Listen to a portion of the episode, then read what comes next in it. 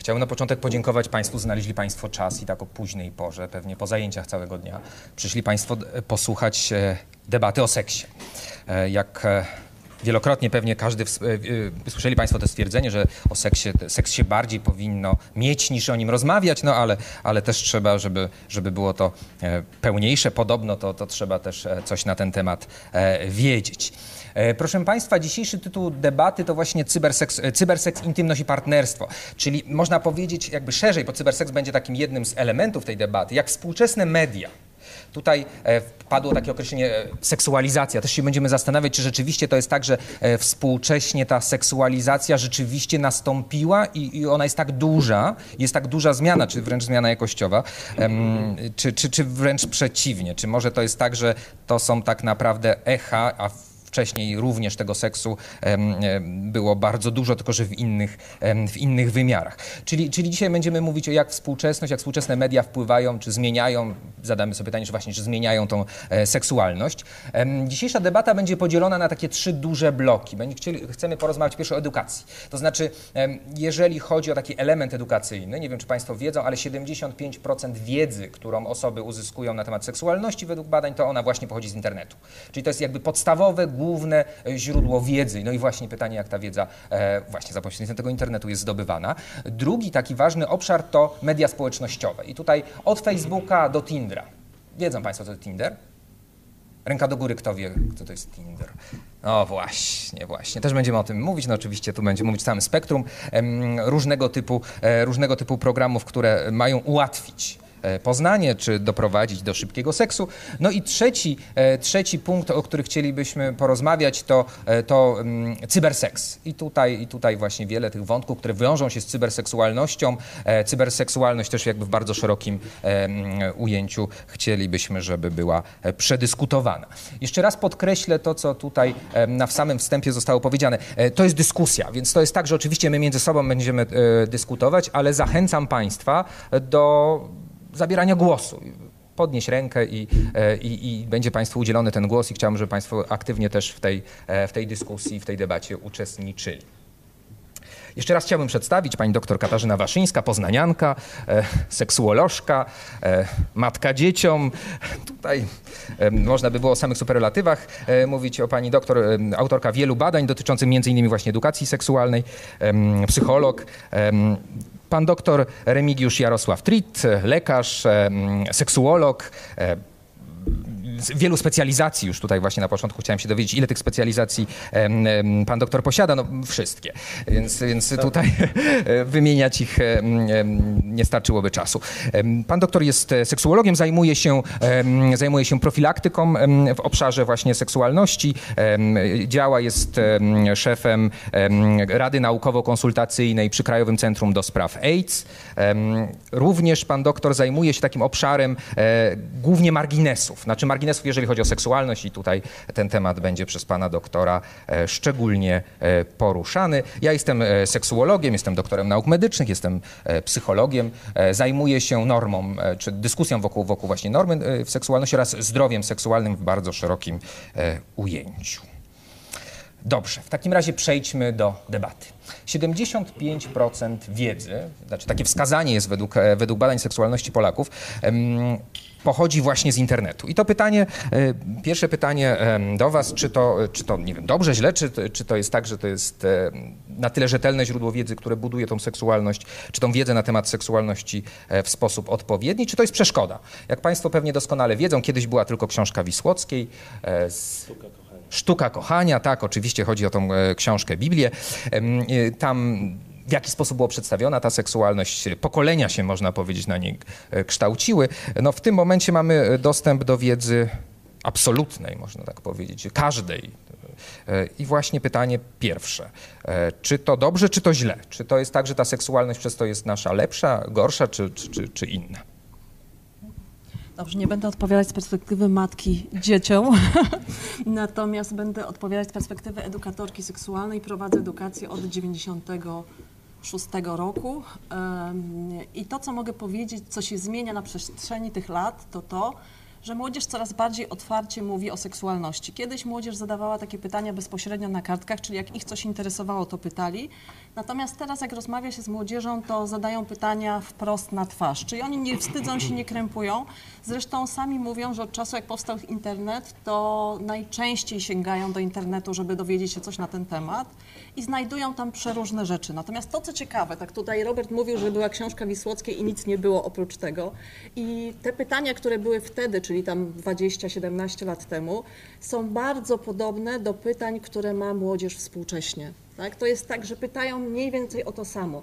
Czyli to jest tak, że zobaczcie Państwo, pomimo tego, że internet jest i że internet działa i że jest źródłem wiedzy, przepraszam, że jest, przepraszam, ale mam od tenisa rękę nadwyrężoną i mi po prostu mam rozwaloną rękę, więc trzyma mi się źle lewą ręką, prawą. To pytania młodzieży są te same. To znaczy, że z jednej strony rzeczywiście internet daje szereg różnych możliwości, żeby się dowiedzieć, ale tak naprawdę internet to trochę chaos. I to, co młodzież mówi, to oni bardzo często nie wiedzą, czy źródła, z których korzystają, są takimi formalnymi źródłami, z których można korzystać, czy też nie. Tak? Szereg pytań, które teraz zadaje młodzież, to jest na zasadzie takiego konfrontowania tego, co dowiedzieli się z internetu, czy to jest prawdą, czy tak to wygląda, ale niestety też internet i to niektóre strony internetowe kreują pewne postawy wobec seksualności. Ja ostatnio byłam na takiej konferencji organizowanej przez policję na temat prostytucji nieletnich e, i pokazywałam też, ile stron internetowych poświęconych jest właśnie sprzedaży różnych usług seksualnych przez internet, tak? począwszy od sprzedaży swojej błony dziewiczej poprzez sprzedaż swoich zdjęć erotycznych, więc to, czego kiedyś nie było, to nie było takiego sprzedawania swojej seksualności poprzez internet. I oprócz wiedzy, niestety jest to też takie medium, poprzez które ludzie sprzedają trochę swoją seksualność i swoją cielesność i też zarabiają na tym. Nie wiem, co ty. To znaczy tak, ja myślę, że przede wszystkim należy od tego rozpocząć, że niestety w Polsce funkcjonuje co prawda przedmiot, który na początku nazywał się Wiedza o życiu seksualnym człowieka, został wprowadzony w roku 1997. Po roku oczywiście zmieniono nazwę na wychowanie do życia w rodzinie, ale wciąż niestety no, na poziomie edukacji praktycznie szkoły podstawowej, czy szkoły gimnazjalnej, czy szkoły średniej, ta edukacja nie istnieje, tak? ponieważ niestety, ale właściwie często, mimo że są osoby podobno do tego odpowiednio tutaj przygotowane merytorycznie, ale wielokrotnie prowadzą ten na przykład katecheci prowadzą też często osoby mające dość specyficzny światopogląd i właściwie wiedza merytoryczna nie istnieje, tak? Natomiast wracając do internetu, no na pewno oczywiście pewnym plusem jest to, że no daje to pewne możliwości patrzenia na szeroko rozumianą seksualność, ale z drugiej strony no ta wiedza nie zawsze jest też właściwie do możliwego zweryfikowania, tak? Wielokrotnie pojawia się też wiele błędów merytorycznych, no i konsekwencją tego jest to, że często ci młodzi ludzie właściwie, no niestety nie bardzo mają możliwości, że tak powiem, uzyskania właściwego poziomu. Uczelnie uczelnie wyższe również niestety no, nie wybrane tylko wprowadzają przedmioty z zakresu seksuologii. Z ubolewaniem stwierdzam, że Uniwersytet Medyczny również niestety właściwie prawie, że w ogóle tego nie realizuje. Od lat mamy tutaj jako Polskie Towarzystwo Seksuologiczne, próbujemy walczyć o to, żeby ta seksuologia i wiedza w tym zakresie, szeroko rozumiana edukacja seksualna była obecna. Częściej czynią to wydziały pedagogiczne, psychologiczne i tam zdecydowanie edukacja istnieje. Coraz częściej również istnieje pewne zainteresowanie u seniorów. Miałem przyjemność tutaj właśnie w poprzednim tygodniu uczestniczyć w wykładzie poświęconym seksualności seniorów i się okazuje, że wbrew pozorom ci seniorzy, którzy wydawałoby się, że są będą aseksualni, no byli zainteresowani. Oczywiście niektóre panie zasłaniały widok na oczywiście niektóre slajdy penisu w stanie erekcji, ale inne z kolei były zainteresowane sferą seksualną, pytały, panie doktorze, właściwie to jest ważny moment naszego życia i może warto nawet teraz na starość o tym mówić. Dlatego myślę, że no, trzeba na to spojrzeć bardzo obiektywnie, że oczywiście książka Michaliny Wisłockiej, miałem przyjemność osobiście kontakt mieć z panią doktor, doktor. Była to bardzo otwarta osoba, ale podkreślała w swoich różnych badaniach, że przede wszystkim w sferze seksualnej nie może być monotonii, dlatego że monotonia no, zawsze doprowadza do zdrady. Tak? Czym jest zdrada? Jest poszukiwaniem nowych wrażeń, tak? ale pytanie, czy zawsze te nowe wrażenia, oczywiście jakieś oczekiwane przez nas zostają ostatecznie spełnione. O zdradzie jeszcze pewnie pomówimy. Pytanie do Państwa. Kto uczestniczył w przedmiocie przygotowanie do życia w rodzinie? Przynajmniej na jakimś tam poziomie gimnazjum większy. Kto był zadowolony? Znaczy miał takie poczucie, że ta wiedza, która wtedy została przekazana, była wiedzą, która wnosiła. No właśnie, dwie osoby, trzy, trzy. tak?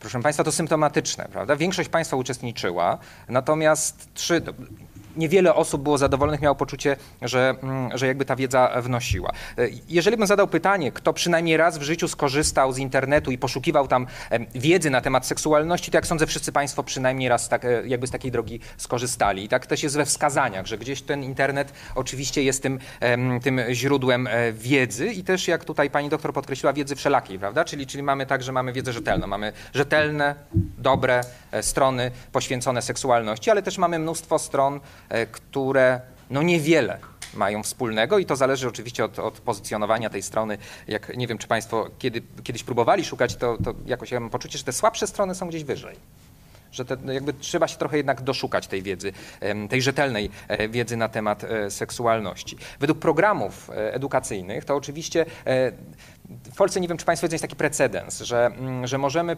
jest oczywiście e, program e, edukacji seksualnej, wychowanie do życia w rodzinie, przedmiot oczywiście e, jest. Jest dość dobry program. To nie można powiedzieć, że sam program z samej swojej istoty jest programem słabym. Są oczywiście pewne wątpliwości co do programu, ale jest. Porusza całe spektrum, spektrum wiedzy dotyczącej właśnie seksualności. Natomiast w Polsce, proszę Państwa, jest coś takiego, że nauczyciel, który prowadzi ten przedmiot, ma prawo do wyboru treści posług własnego światopoglądu. I to, jest, I to jest problem, prawda? No bo on jakby jest, z jednej strony jest program edukacyjny, gdzie, gdzie jest wszystko, można tak powiedzieć, natomiast on ma prawo wybrać tą treść i w sposób według własnego światopoglądu ją przedstawić. Czy to dobrze, czy to jest źle? E, są kraje, gdzie, mm, gdzie również był taki, taki, taki wątek, zostało, e, zostało to wręcz rozstrzygnięte przez, e, przez Sąd Najwyższy, że tak nie, nie może być, że każdy ma obowiązek przekazać wiedzę, no, można powiedzieć, pełną. Natomiast no, w Polsce, jak powiedziałem, jest precedens, e, e, tego nie ma i ta wiedza oczywiście wypełniana jest przez, e, przez, przez no, internet. Prawda? Główne źródła wiedzy to oczywiście internet, rówieśnicy, rodzice, którzy powinni być numerem jeden, oczywiście różnie to jest. Tutaj pani szczęście albo nieszczęście, jak stwierdzi, niektórzy stwierdzili, miała, że, że ten rodzic, rozumiem, tą wiedzę przekazywał w sposób pełny. Szczęście, szczęście. No ale to jak słyszałem, nie, nie wszyscy tak twierdzili, że to panią pewnie w jakiś sposób musiało uszkodzić. Natomiast, natomiast, natomiast, natomiast no gdzieś ta wiedza oczywiście, e, gdzieś ta wiedza, e, gdzieś ta wiedza powinna być też przez rodziców przekazywana. I gdzieś tam, jak pojawia się program edukacji, to oczywiście e, ta wiedza jest. Z badań, z badań seksualności Polaków wynika, że większość rodziców, chyba tam no naprawdę, jeżeli popatrzymy na, na badania, to zgodność jest prawie stuprocentowa, chce, żeby ich dzieci miały tą wiedzę przekazaną na poziomie szkoły to z jednej strony porażka, bo, bo znaczy traktuje się to jako porażkę, bo, mm, bo tutaj rodzic powinien być tym numerem jeden, a często się zdarza, że rodzic woli tego nie wiedzieć i chciałby, żeby ktoś za niego tą robotę zrobił, ale z drugiej strony to pokazuje zielone światło, że jednak ta, jest oczekiwanie rodziców i świadomość rodziców, że, że ta wiedza jest potrzebna i użyteczna. A co się dzieje, to myślę, że Państwo e, doskonale e, widzą, jak tak politycznie się to, e, politycznie się to niestety rozgrywa. Wiedza podobno jest coraz słabsza, przekazywana na poziomie szkoły. Ja pamiętam, mm, ja pamiętam wykład i artykuł profesora Starowicza, który twierdził, że 20 lat temu ta wiedza była o wiele bardziej rzetelna niż jest współcześnie, ponieważ współcześnie ta wiedza jest głównie zideologizowana. I, i, I, tutaj właśnie jest problem. Może była jakby, patrząc z perspektywy badań i rozwoju seksuologii, może trochę słabsza, ale i tak lepsza niż która jest przekazywana współcześnie. Ja mówię, jeżeli chodzi oceniamy e, społecz, e, jakby społeczeństwo jako całość. Więc internet, prawda? Internet tutaj wypełnia nam tą lukę w sposób e, do, dobry lub zły. To, to, to też zależy od, od podejścia. Jakie Państwo mają doświadczenia z internetem, jeżeli chodzi o pozyskiwanie wiedzy? Z internetem doświadczenia, jakie miałam, to takie, że jakby te osoby, jak byłam młodsza, to, to było coś takiego, że jakby dzieci były bardzo pilnowane, więc jak na przykład było, że o, mój, u mnie w domu nie ma rodziców, czy zostałyśmy same w pokoju z koleżankami, gdzie właśnie był dostęp do internetu, to zawsze było tak, poszukajmy czegoś na ten temat i to było takie właśnie bardzo wielka ciekawość i chęć znalezienia tych niegrzecznych rzeczy, tak? I pamiętam nawet zdarzenie, jak później się zepsuł komputer i się wydało, że na takie rzeczy wchodziłyśmy, to rodzice zrobili, y, może nie tyle aferę, co byli trochę przerażeni, dlaczego mnie aż tak um, specyficzne strony pornograficzne interesowały. E, Więc wiem, że na pewno w tym młodszym wieku na tym było skupienie, nie żeby zdobyć wiedzę e, i jakieś wiadomości, tylko żeby zobaczyć właśnie, Jezu, co to jest, a jak wygląda właśnie ten penis tak naprawdę w zwodzi i tym podobne. Ja miałam to szczęście, że ja mając, nie wiem, 11-13 lat czytałam encyklopedie seksualne i właśnie ze mną zawsze moi rodzice rozmawiali, a zwłaszcza mama. Więc ta wiedza była i ja ją później często swoim rówieśnikom przekazywałam. Więc to są moje doświadczenia związane z internetem i wiedzą. Dobra. E, No ja też miałem to szczęście, moi rodzice nie są jakimiś tam seksuolog- seksuologami ani nikim takim, w każdym razie tutaj tata zdecydowanie tą, tą rolę taką e, przyjął, żeby, żeby opowiedzieć o tym, jak, e, jak seks wygląda i jak to wszystko e, się powiedzmy, no nie wiem, może nie realizuje, tak, ale jak, jak wygląda łóżko, jak wygląda współżycie i tak dalej, i tak dalej, także tutaj też miałem wielkie szczęście, że mi rodzice dużo na ten temat powiedzieli. Tata mi pamiętam, że bardzo dużo wytłumaczył, co znaczą poszczególne wulgaryzmy związane z seksem, bo w szkole używali tego na przykład, y, przepraszam, spuszczać się czy coś takiego, ale tak właściwie to nie wiedzieli o czym mówią, także y, tutaj też y, z rodzicami miałem, miałem, miałem tego fuksa, że, że mi wytłumaczyli. Natomiast taka ta przereklamow- ten takie, że takie, takie przereklamowanie e, seksem wydaje mi się, że wynika z tego, że e, ludzie w młodym wieku zaczynają oglądać pornografię, gdzie prostytutki są wygimnastykowane, piękne, mają wielkie piersi, e, faceci to tam powyżej 20 centymetrów spokojnie, tak, a potem przychodzi ten pierwszy moment stosunku i jest a ona ma tylko brodawki, tak? I nic więcej. I przychodzi wielkie rozczarowanie, także myślę, że, że tutaj przede wszystkim pornografia odgrywa taką główną rolę i to takie spatrzenie seksu, tak? Że dopiero w którymś tam wieku dopiero sami osiągamy tą, tą, ten moment dojrzałości i to przychodzi samo w pewnym momencie. Ja chciał się odnieść tutaj do Pana e, wypowiedzi. To, że ojciec prowadził e, rozmowę na ten temat, to też jest bardziej wyjątek niż reguła, bo e, w większości wskazań to właśnie matka rozmawia. E, To jest matka, potem jest rodzeństwo, jeżeli popatrzymy na najbliższe osoby, a dopiero później ojciec. I tutaj to, że ojciec rozmawia, to jest jednak Znaczy ja też powiem, że to najprawdopodobniej wynika z tego, że tata niestety z domu tego nie wyniósł w ogóle, bo u taty w domu, z tego co wiem z opowieści, to było zamykanie się i było ć, ć, ć, ć, nic, nie pokazuj nic i w ogóle, tak? Więc tata prawdopodobnie naprawiał, naprawiał błąd moich dziadków. To tym bardziej pozytywny, dlatego że bardzo często mógłby w ogóle tego tematu nie podejmować, tak? Bo to jest kontynuowanie tego samego wątku, więc tutaj jest pan w wyjątkowej sytuacji pozytywnej, więc niewątpliwie trzeba to uznać jako plus i może dzisiaj podziękować ojcu za tę wiedzę, którą... Tak, że warto było. Tutaj też, e, też już zaczynamy oczywiście stopniowo przechodzić też do drugiego tematu, który, one się będą oczywiście wszystkie mm, przenikać, ale e, pornografia i, internet i pornografia w internecie jest takim trochę e, chłopcem czy dziewczynką do bicia. I gdzieś się ta pokazuje, że e, ta pornografia jakoś tak oglądana, wypacza, e, e, udziwnia, stawia bardzo wysoko oczekiwania, co jest z jednej strony prawdą, ale trochę nie do końca. Prawda? Że to jest tak, że nie każdy, kto zobaczy pornografię w internecie, padnie prawda? I, i, i- będzie myślał, że to tak w rzeczywistości wygląda. Zdarza się tak, ale oczywiście nie zawsze. Jeżeli popatrzymy w ogóle na, na, na, na właśnie tą e, jakby dostęp do określonych treści, tutaj e, mówił Pan o treściach e, pornograficznych, które w jakiś sposób e, tą rzeczywistość e, e, wypaczają, to prawda. E, Natomiast no niestety tak jest, że też e, dostarczają jakiejś tam wiedzy na temat tej seksualności, prawda? I tutaj też trzeba patrzeć, że to jest też pewien walor. Natomiast oczywiście ta wiedza jest specyficzna w określonej konwencji i tak dalej, i tak dalej. I nie tylko prostytutki występują w tych filmach, bo Pan powiedział, że prostytutki, prawda? Em, tak, że, że to jest bardzo różnie. Tutaj może by cały wykład poświęcony, jak się emancypuje w tym momencie rynek porno. Nie wiem, czy Państwo o tym słyszeli, że są gwiazdy, celebrytki, prawda, rynku porno i one teraz zupełnie inne podejście właśnie. One jakby odczarowują ten rynek porno, pokazując, że normalne osoby występują w tym rynku porno. Oczywiście używam pewnego skrótu. Em, I, i to też jest cały, cały w tym momencie dyskusja na temat, jak ten rynek e, porno e, dyskutować i, i, i właśnie mm, jak go traktować. No ale wracając do tej edukacji, czyli, czyli gdzieś ten internet jest, prawda? E, tak? Rozmawiania, rozmawiania e, na tematy związane z, z seksem, bo no to nieważne już w jakim wieku, no ludzie starsi też często mają problem, czy porozmawiać o swoich, e, nie wiem, czy problemach w łóżku, czy nie wiem, czymś, co ich martwi.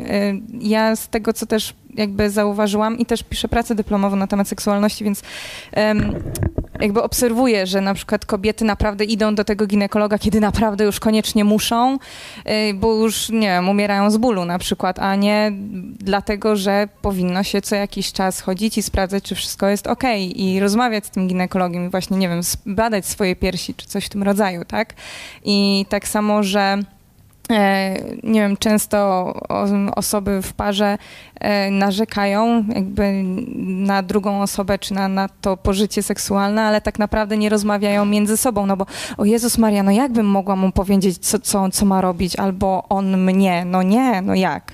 No więc tak. to jest ciężkie. No właśnie tutaj tu pan, jest taka doktor, ważna... pan doktor y, mają gabinety y, i tutaj y, dyskusja właśnie z perspektywy też pacjentów, jak tutaj... No tu jest taka bardzo ważna rzecz, bo żeby rozmawiać, to trzeba używać słownictwa poprawnego. Wielu ludzi ma problem w ogóle z nazewnictwem, tak? To znaczy trochę tak jak tutaj padło, że znamy wulgarne określenia, które funkcjonują albo wśród rówieśników, albo można je znaleźć w internecie. Natomiast bardzo często młodzież, ale też ludzie dorośli e, nie umieją się posługiwać słownictwem. Ja pamiętam takie, tutaj pokazywałam, widzę część osób, które chodziło na warsztaty, takie pytanie z edukacji seksualnej, jak się fachowo nazywa macica. Tak? Młodzież czasami nie wie, czy pewne określenia są wulgarne, czy są potoczne ale też osoby dorosłe, jak przychodzą do gabinetu, to czasami im trudno powiedzieć nawet, że mają problemy łóżkowe. Tak? Nawet słowo łóżkowe, że no wie pani, z tymi sprawami mamy problem. I to wynika często z tego, że w domu nie rozmawia się na te tematy, tak? że rodzice nie rozmawiają, że jeśli już rozmawiamy, to wśród rówieśników i to najczęściej właśnie w taki wulgarny sposób i stąd takie normalne rozmawianie o seksualności, a już o seksualności w sposób pozytywny, to jest znacznie trudniejsze, dlatego że część par też rozmawia łatwiej o seksualności w kategoriach problemu. A zobaczcie Państwo, jak rzadko mówimy o tym w kategoriach, nie wiem, tego, co oczekujemy, co byśmy chcieli, jaka, jakie to może być. Tak? Znacznie więcej par dyskutuje o tym, kiedy pojawia się dopiero problem.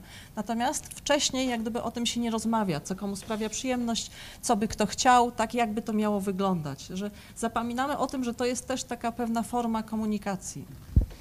I ja myślę, proszę Państwa, że również warto w tym momencie uświadomić sobie fakt, że jesteśmy istotami seksualnymi od bardzo wczesnego etapu życia płodowego, bo w zasadzie to moment życia płodowego jest tym początkiem, kiedy kształtują się centra seksualne, badania donoszą na temat masturbacji płodowej i ta seksualność trwa przez całe życie. Przez lata w zasadzie uważano, że dziecko, jak i osoba e, senioralna jest właściwie osobą aseksualną, tak? No i to przez lata właściwie kończyło się tylko i wyłącznie na sprowadzeniu sfery seksualnej do właściwie prokreacji. Dzisiaj mówimy wyraźnie, że w XXI wieku seksuologia odgrywa rolę również rekreacyjną, ale zgodnie z zachowaniem oczywiście zasad szeroko pojętego safer seksu, dlatego że problem związany z zakażeniem HIV i y, możliwością pacjentów pełnoobjawowych ciągle jest istotny. Ja tylko chcę powiedzieć, że co 6 sekund na świecie jedna osoba zakaża się HIV, a co 9 sekund na świecie jedna osoba umiera z powodu AIDS. Ponieważ obchodziliśmy 1 grudnia Światowy Dzień AIDS, powracają również choroby przenoszone drogą płciową, bardzo oporne na antybiotyki. Powraca kiła, powraca rzeżączka, chlamydiozy i szereg innych też oczywiście jednostek chorobowych, które właściwie niestety stanowią poważny problem zdrowia publicznego. Także to są tematy bardzo istotne. Natomiast faktycznie, słusznie warto, warto wspomnieć o tym, że najczęściej e, rozmawiamy o sferze seksualnej w kategoriach jakichś tam prawda, problemów, natomiast nikt nie mówi o biologicznym, naturalnym podejściu do seksualności, która jest bardzo ważnym elementem życia człowieka, bo udane życie życie seksualne ma na pewno duże znaczenie w naszym życiu społecznym i zawodowym. I to myślę, że każdy tutaj z również z moich kolegów i koleżanek potwierdzi to, że zdecydowanie to życie seksualne przekłada się na nasze życie zawodowe. Tak, z punktu widzenia już biologicznego, to nawet wysokie stężenie endorfin, prawda, które uwalniają się w momencie tego naszego dobrego stanu, ale to również szereg innych substancji, bo to oczarowanie partnerem seksualnym to tylko i wyłącznie z punktu widzenia biologicznego wysokie stężenie fenyloetyloaminy, która powoduje na początku, że nie dostrzegamy mamy żadnych wad i dłuższe przebywanie z tą osobą powoduje, że niestety sytuacje dnia codziennego stają się problematyczne. Także pamiętajcie Państwo, że jesteśmy istotami seksualnymi od życia płodowego praktycznie do śmierci i na różnych etapach ta seksualność oczywiście ma różne swoje tutaj wątki, prawda, bo wiadomo, że zależy to od poziomu libido, od potrzeby seksualnej i szeregu jeszcze innych aspektów. E, tutaj też padło takie określenie a propos mm, edukacji i, i jakby że młode osoby sięgają po internet, prawda? I tutaj też, ja, ja to powiedziałem, że trochę to jest taki chłopiec do bicia, ponieważ e, badania pokazują, że wcale tak do końca nie jest, że osoba e, poszukuje w tym internecie e, informacji i będzie potem perwersyjnie tę informację wykorzystywać. Okazuje się, że tutaj co pani powiedziała, że to jest taka ciekawość bardziej, zobaczenia czegoś innego, nowego i mm, jakby patrząc z perspektywy też gabinetu i doświadczeń, wiele osób, które na przykład w młodym wieku miało styczność, na przykład no właśnie gdzieś tam ta treść pornograficzna się pojawiła, to wcale gdzieś tam nie eksploatowało to ich dostatecznie, jakby ich umysłu i tam nie stały się uzależnione od seksu, to jest trochę nieprawda. Badania pokazują, że e, po prostu do pewnego okresu ten e, seks w takim wymiarze pornograficznym po prostu nie interesuje. Jest pewną ciekawostką, Natomiast nie jest jakimś, jak już powiedziałem, takim elementem perwersyjnym w tym wszystkim.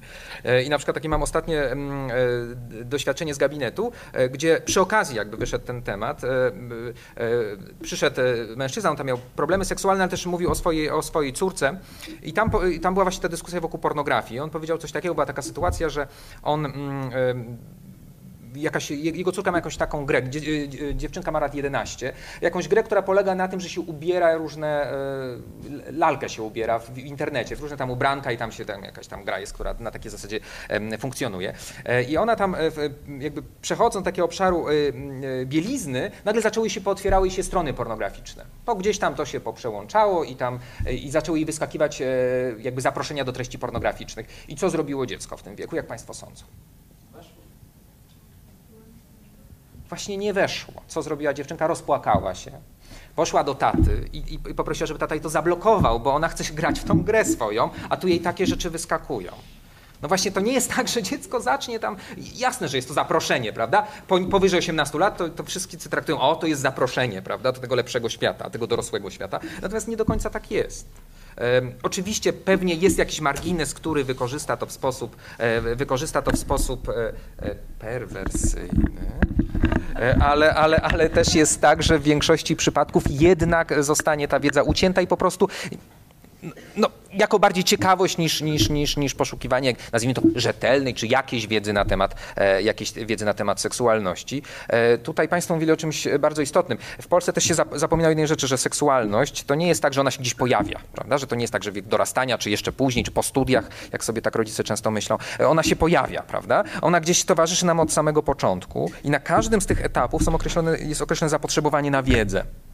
E, u bardzo małych dzieci również ono jest. No, dzieci spontanicznie mają ten element poznawczy, to Państwo pewnie doskonale wiedzą, zadają pytania na przykład dotyczące seksualności. Później coraz inny ten typ wiedzy i na każdym z tych etapów jest ta wiedza. Według programów edukacyjnych na każdym z tych etapów powinna być ona dostarczona. Jest luka, bo ona nie jest dostarczona, bo rodzice różnie, szkoła różnie, więc potrzeba jest, żeby to uzyskać, czyli rówieśnicy plus internet. E, I tutaj, e, no właśnie, pytanie, pytanie wręcz kliniczne do Was. E, jeżeli chodzi o doświadczenie z gabinetu, jak macie, jakie macie doświadczenie co do tego, jak ta wiedza zdobyta w internecie pomogła albo przeszkodziła w realizacji potrzeb seksualnych? To znaczy, jak się pytam młodzież na przykład, dlaczego sięgają do internetu, żeby wyszukać, no to po pierwsze mówią do tego, żeby czegoś się dowiedzieć, e, no więc poszukują informacji. Dwa, żeby zobaczyć, jak to w ogóle wygląda, bo jeśli się o tym nie rozmawia, no to to jest źródło też takiego doświadczenia. Ale trzecia rzecz, to jest to, co myślę od lat wielu jest, czyli że młodzież ma chęć trochę zasmakowania życia dorosłych, a seks jest postrzegany jako coś dla dorosłych, w związku z tym wchodząc na strony internetowe uczestniczy się trochę w życiu dorosłych i ma się poczucie, że jest się starszym, tak, że ktoś, kto, zresztą to jest też czasami wyznaczane przez prestiż w grupie, ktoś, kto ma większą, więcej wiedzy na temat seksualności, no jest bardziej liderem, tak się też zdarza w niektórych klasach. E, jak to się przekłada na gabinet? No oczywiście, jeżeli ta wiedza jest rzetelna, to na pewno to służy i pomaga w wielu, rzecz, w wielu rzeczach, dlatego że czasami też do gabinetu przychodzą osoby, które rzeczywiście tej wiedzy nie mają i pomimo tego, że tej wiedzy nie mają, to do tego dołącza się szereg lęków, obaw, kompleksów i niepotrzebnych rzeczy. Więc e, jeśli poszukujemy wiedzy, informacji, to rzeczywiście jest to miejsce, gdzie można tę wiedzę znaleźć i pomóc sobie, po prostu ustrzec się niepotrzebnych kłopotów, trudności, obaw, lęków. Tak? I też wtedy mamy trochę bardziej racjonalne podejście do seksualności, bo też szereg mitów, które mamy w głowie, które wynikają trochę z naszego wychowania, trochę też z poprzednich pokoleń. E, ja naprawdę sądziłam, że już od lat nie funkcjonuje mit, że mężczyźni, powiem to kolokwialnie, zawsze mogą i że non-stop i mężczyzna zawsze chce.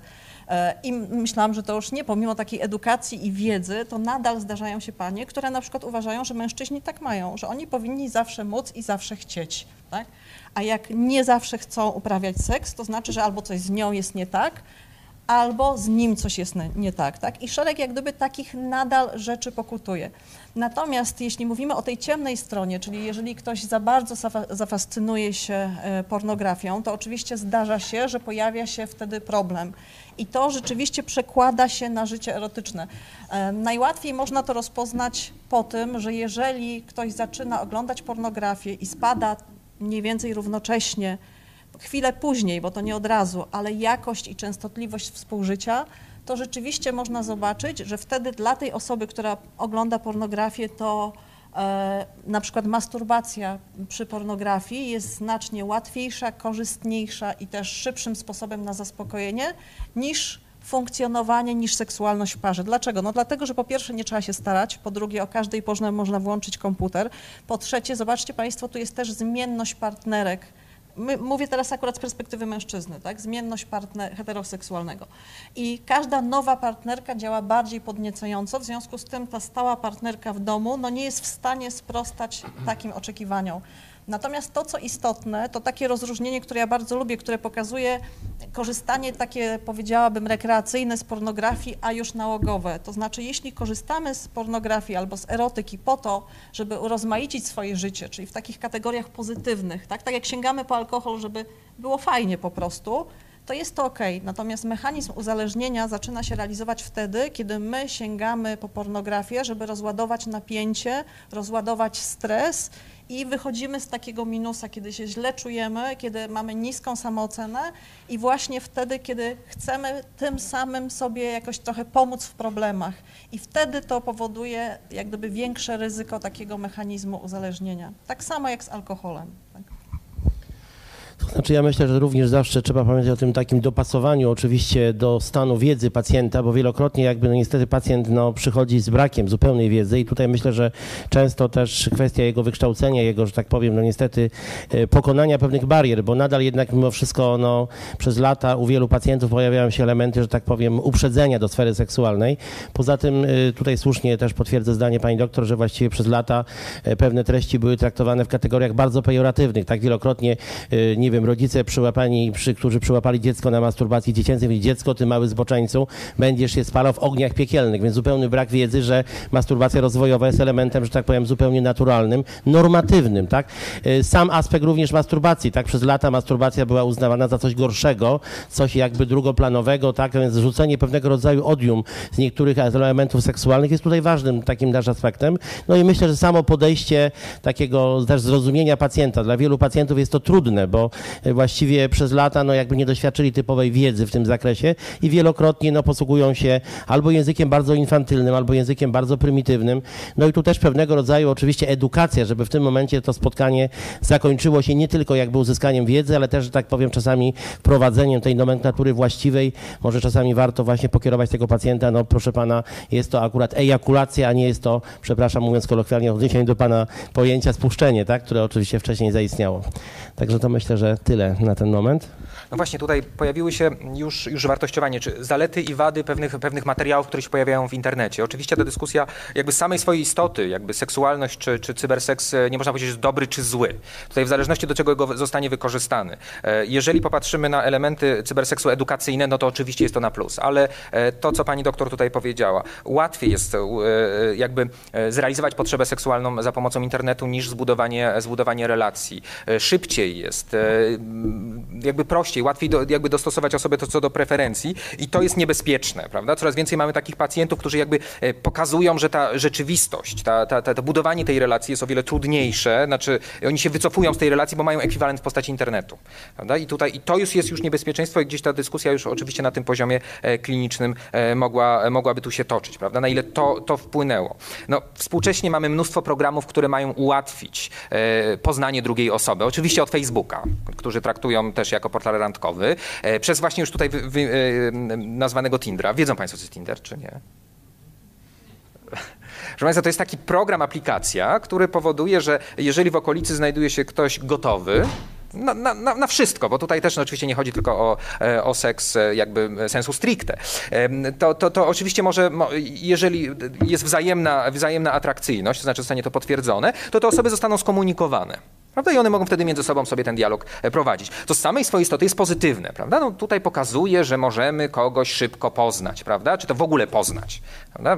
Współ- Współcześnie, taka, e, współcześnie ta, to, to, to może pomóc jakby nawiązać jakąkolwiek relację. Ale z drugiej strony mamy to niebezpieczeństwo, że zawsze, zawsze będzie ktoś lepszy, prawda? Czyli, czyli tutaj poznajemy, ktoś spełnia jakieś tam kryteria, natomiast po pewnym czasie e, okazuje się, że te kryteria są niewypełnione, czy tam nie są stuprocentowe, e, tylko zawsze będzie ktoś lepszy, prawda? Za chwilę może być lepszy, po, po jakby nadmiar tych osób, które, które w tych programach się pojawiają i tych programów oczywiście jest mnóstwo, w zależności od preferencji, od wszystkiego, prawda? I tutaj możemy, można sobie znaleźć cokolwiek.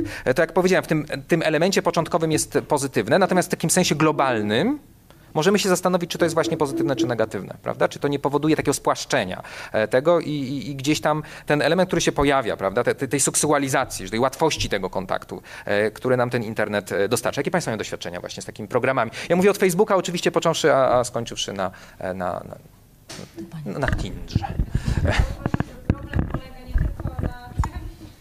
E, Nie tylko na tym, że nie wiem, to jest przez Facebooka, Tindera czy jakieś e, inne e, sposoby komunikowania się. Ogólnie teraz mam wrażenie, że wśród ludzi nastąpił taki moment, jakby czytałam o fear of missing out, że strach, że czy no właśnie ktoś lepszy, ktoś inny, może nie wiem, z kimś innym będzie fajniej, tak?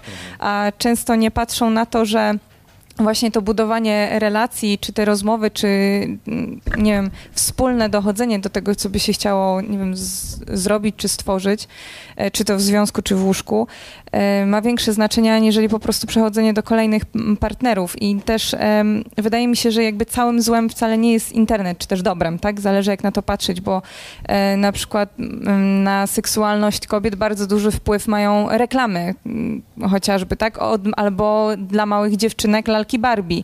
Przecież te wszystkie kobiety czy lalki są pokazywane właśnie w takich superlatywach, w sensie bardzo zgrabnej figury, dużych piersi, wielkich oczu, e, małych nosków, e, wypukłych ust i tak dalej. To wszystko jakby jest wiadom, wiadomością, przekazem e, na temat seksualności. Później też kobiety mogą mieć z tym problemy. No i na przykład oczywiście to też może się odwoływać do mężczyzn. Mówię dlatego, że to nie jest tylko ograniczenie jakby do e, Facebooka czy internetu i też później to się przekłada na inne sfery życia, tak jak pan mówił, na zawodowe, to ja na przykład widzę to też e, w sferze rekreacji ruchowej, że kobiety coraz częściej e, wybierają i coraz więcej się tworzy takich ofert jak sexy dance, burleska, taniec na róże i taniec brzucha to już jest wręcz no- normą, tak?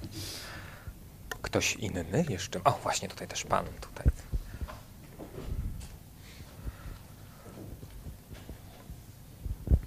Tak, a propos tego Tindera, mm, no tutaj trzeba, ja muszę coś, coś powiedzieć, nie wiem jaki jest poziom tolerancji na sali, w każdym razie jestem homo, osobą homoseksualną i porównując Tindera, a na przykład portale randkowe gejowskie typu Fellow, Kumpello, Gay Romeo i tak dalej, e, Tinder to jest wysoka kultura. Ponieważ e, na Tinderze jest tak naprawdę tylko zdjęcie, wiek e, i chyba wspólne lajki na Facebooku. Nic więcej, ewentualnie chyba wspólni znajomi. Natomiast e, i tutaj jest zaczynamy od początku, tak? Mamy macza, włącza nam się czat, zaczynamy od początku. Poznajemy się 100% od początku. Wchodząc na portal randkowy typu Fellow, Gay Romeo czy cokolwiek takiego, widzimy. Rozmiar członka, e, przepraszam, jak wygląda odbyt, tak, bo to jest norma dzisiaj na tych portalach, e, z kim się zadaje, co lubi, jakiej muzyki słucha, e, czy odgrywa w łóżku rolę kobiety czy mężczyzny i tak dalej, i tak dalej. Także mówię, Tinder w tym wypadku jest absolutną kulturą tego, tego, tego środowiska, które tak w ogóle jest po prostu dla mnie, przepraszam, ale fatalne. Pewnie to, znaczy, każdy pokazuje, co ma najlepszego, prawda? I tutaj odnosząc się do portali wszelakich. Takich. I myślę, że tutaj ekwiwalentem jest mnóstwo, e, nazwijmy to e, jakby w skrócie portali heteroseksualnych, gdzie również pokazywane jest wszystko. I tutaj państwo się, którzy, którzy mieli styczność, pewnie się zgodzą, że ludzie się w różny sposób reklamują i mają takie e, oczekiwanie, że tutaj pokaże to, to znaczy to, to, to zachęci, prawda? No albo, albo no, no, ró- różnie to bywa, prawda? I tutaj oczywiście to wynika z takiego trochę prymitywnego jakby podejścia do rzeczywistości. To jest jasne. I tutaj, czy kulturalny jest Tinder? Pewnie w pewnym, na pewnym etapie już rozmowy już taki kulturalny, kulturalny nie jest. Nie jest, ale nie ma tego zderzenia tak od razu, tak? Nie ma tego takiego momentu, że po prostu się wchodzi na ten zwykły portal, powiedzmy, tak? Nazwijmy Tindera tym czymś lepszym, tak? I Tak. wchodzi się na ten zwykły i od razu ma się wszystko jak na dłoni. Jasne, jest- ale to jest jakby to jest jakby kawałek takiego tortu, gdzie jest wszystko, Tak, prawda? oczywiście. W tym, w Mhm. tym względzie, że ten, że ten internet nam dostarcza i, i, i, nastąpiła duża zmiana jakościowa. Kiedyś trzeba było poszukać tej partnerki czy tego partnera, teraz wchodzi się do internetu i, i gdzieś ten internet ma to za, za, zastąpić, ten, ten element poszukiwania, prawda? Szło się gdzieś tam, nazwijmy to na prywatkę i trzeba było na tej prywatce e, e, jakby znaleźć kogoś, prawda? Teraz wystarczy do internetu prze, prze, prze, e, przetasować e, wszystkie strony i tam e, w zależności od określonej informacji, określonego profilu, którego oczekujemy, znajdujemy taką osobę, która jest najbliższa temu profilowi. Co mo, może być jakby pozytywne, prawda? Tutaj Szyszko, pani profesor Szyszkowska mówi o takim elemencie em, em, jakby amerykanizacji. Tutaj mamy szybko dostarczony produkt, prawda? W postaci, w postaci profilu najbardziej odpowiadającego naszego, naszej fantazji. Czy to seksualnej, czy, czy, czy tam matrymonia, jakkolwiek to nazwiemy. Prawda? Co jest w pewnym sensie, nie wiem, jak Państwo są, ułatwieniem, czy utrudnieniem, czy zabiera coś, czy coś daje. To też pytanie do Państwa. No i, i właśnie jakby mówię tutaj w kontekście, czy to pytanie było zadane do Państwa w tym kontekście, jak to zmienia? Czy, czy Państwo mają to poczucie, że, że to jest bardziej w tym momencie płytkie, czy może wręcz przeciwnie, właśnie jest łatwiej i przez to znajdujemy osoby, które są bliższe profilowi? To świadczy o takim już, tak? Ten dostęp, e, ten dostęp e, do tego znalezienia tej osoby jest tak szeroki i tak bardzo mocno pojęty, że człowiek się tak właściwie nie musi starać. E, Przeglądamy te, te, te profile, jest nope, like, nope, like, nope, nope, o, it's a match, no to może porozmawiamy, tak? No to jak idzie na tej dyskotece, też tak robi. Tak nie, tak nie, tak No, nie. no tak, no, no dokładnie, no ale tutaj trzeba wyjść, tak, trzeba się ubrać i mieć stówę w portfelu, żeby wypić drinka i nabrać odwagi, a w domu można posiedzieć, czy na telefonie, w tramwaju, czy gdziekolwiek indziej i zobaczyć, a pojadę w inną część miasta, to zobaczę, może tam jakiś fajny maczyk się trafi, tak, porozmawiamy sobie, no. No jakie Państwo mają doświadczenia?